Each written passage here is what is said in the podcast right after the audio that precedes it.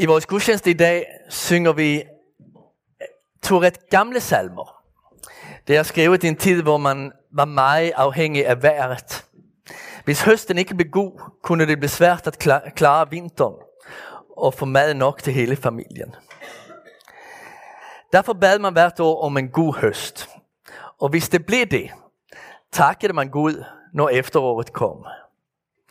Man holdt høstfest og glædedes og at have nok til at klare de kolde måneder. Os, der lever i dag, kan få mad fra mange andre steder i verden. Så det er ikke lige så afgørende for os med en god høst, som det var dengang.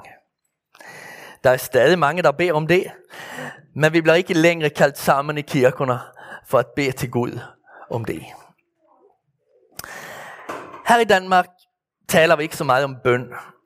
Hvis vi ønsker, at det skal gå godt for nogen, så siger vi, at øh, jeg krydser fingre for dig.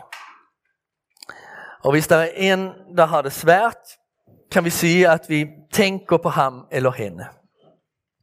Det er sådan, vi står sammen og støtter og, og hæpper på hinanden, håber på det bedste.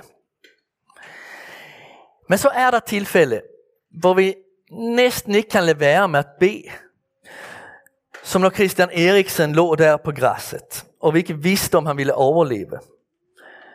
Der sagde kommentatoren, at øh, det måske var en rigtig god idé at folde hænderne. Gud, vi beder, at han skal klare sig. I kirken beder vi hver søndag. Jeg som præst beder i mit arbejde. Det er faktisk min allervigtigste opgave at bede for menigheden. Der er også mange flere, der beder derhjemme eller i løbet af dagen. Men hvad skal man egentlig bede om? For at finde ud af det, kan man bruge sin hånd. Man kan lade hver, øh, man kan lade hver en finger være et bedeemne, eller blive til et bedeemne. Vi starter med tommelfingeren. Det er den finger, der er nærmest os. Det er den, der er nærmest kroppen. Så beder vi for vores nærmeste, for vores familie, og bedste forældre, og forældre, og venner, og alle dem, vi holder af. Vi beder for vores nærmeste.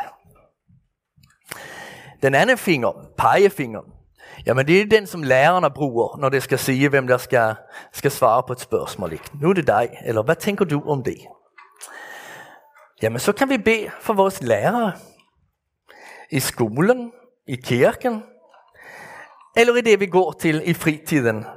Badmintontræneren, eller spejderlederen, eller hvad vi nu end går til. Vores ledere, simpelthen. Så har vi den tredje finger. Og det er den højeste finger. Og så beder vi for det højeste i samfundet.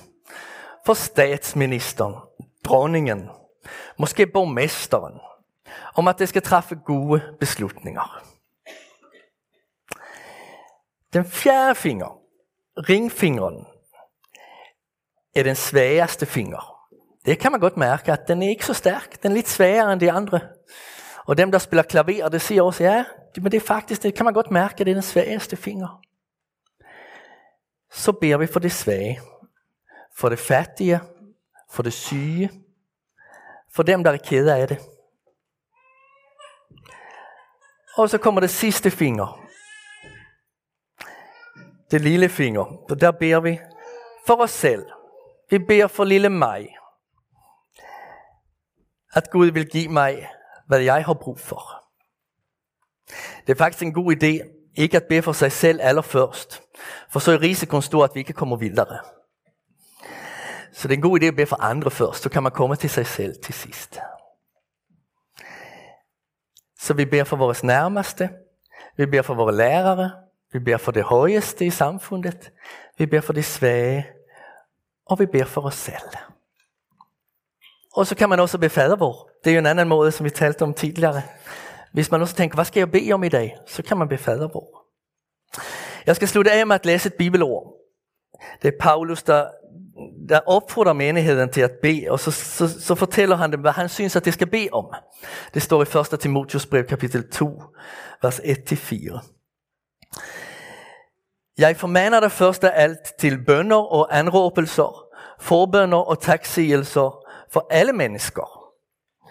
Be for konger og for alle i høje stillinger, så vi kan leve et roligt og stille liv i al gudfrygtighed og agtværdighed. Det er godt og værdsat hos Gud, vor frelser, som vil at alle mennesker skal frelses og komme til erkendelse af sandheden. Amen.